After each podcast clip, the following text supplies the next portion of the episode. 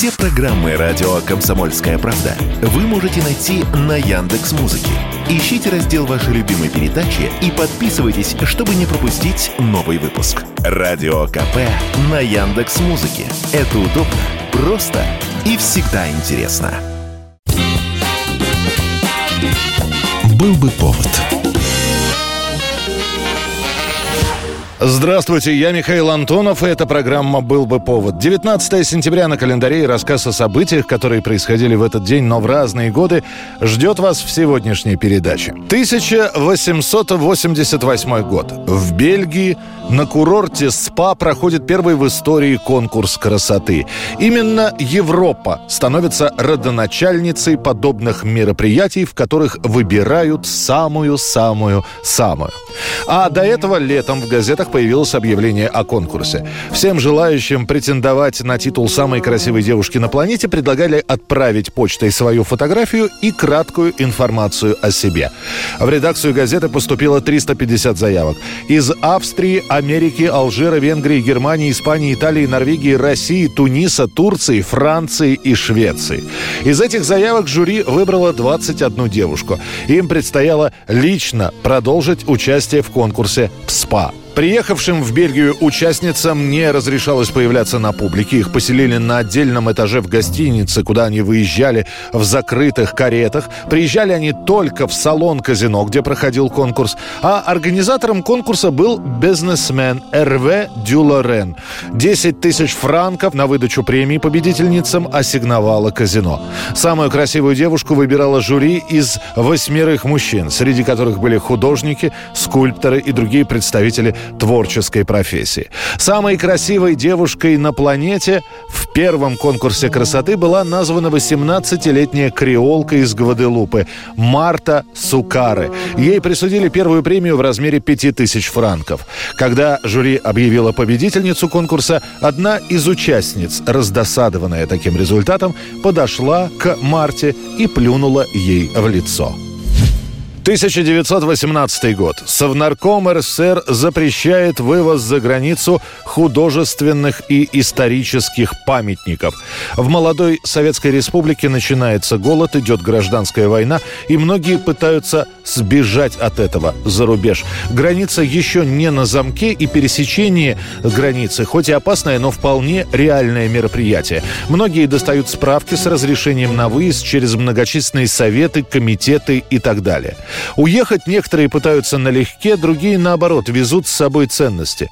Таможенная служба республики, если и существует, то в зачаточном состоянии. Не хватает опыта, экспертов, просто рядовых таможенников. Поэтому через границу везут, выдавая за наследство или просто милые безделушки, яйца Фаберже, фамильные драгоценности, картины русских художников. Так нет же никого в таможне! Кому платить неизвестно! Хочешь? Мы заплатим золотом! Ты ведь меня знаешь, Абдулла.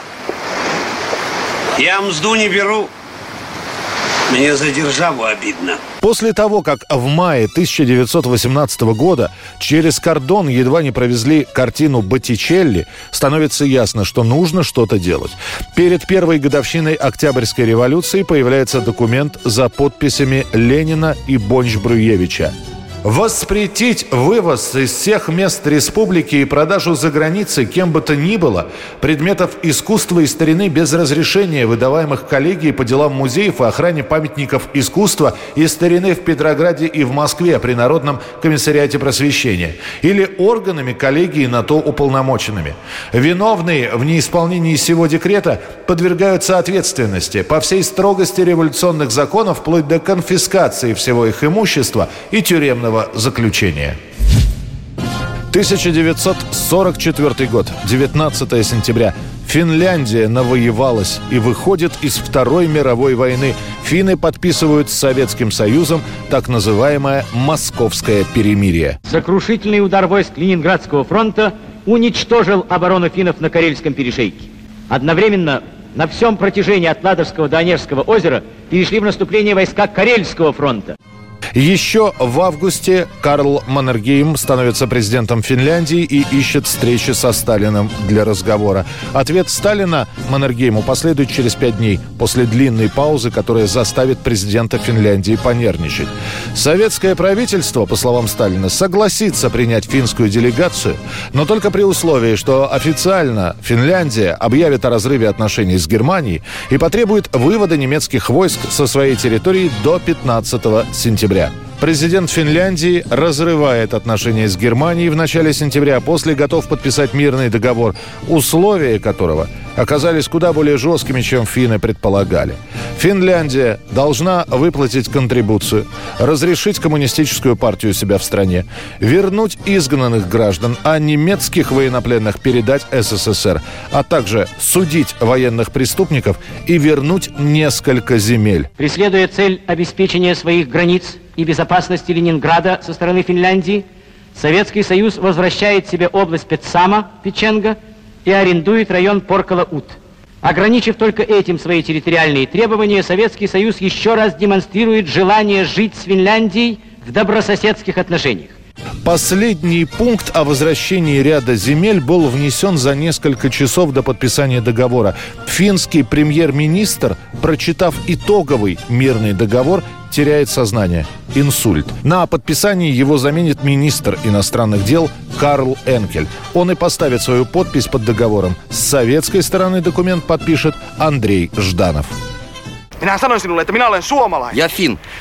Helvetissä mä nyt sulle Как selitän, тебе объяснить, что я не воюю? Minä en sodi. Финляндия не воюет. Война закончена.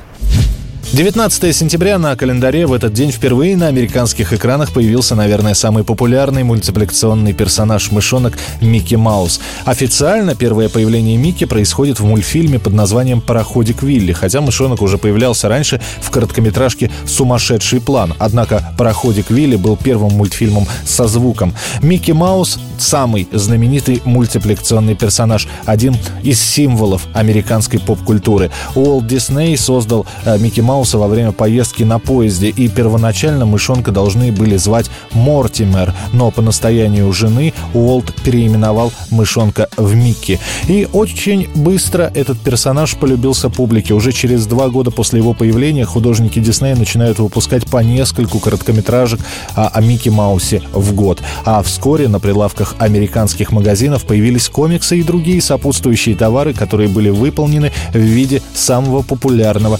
мультипликационного персонажа.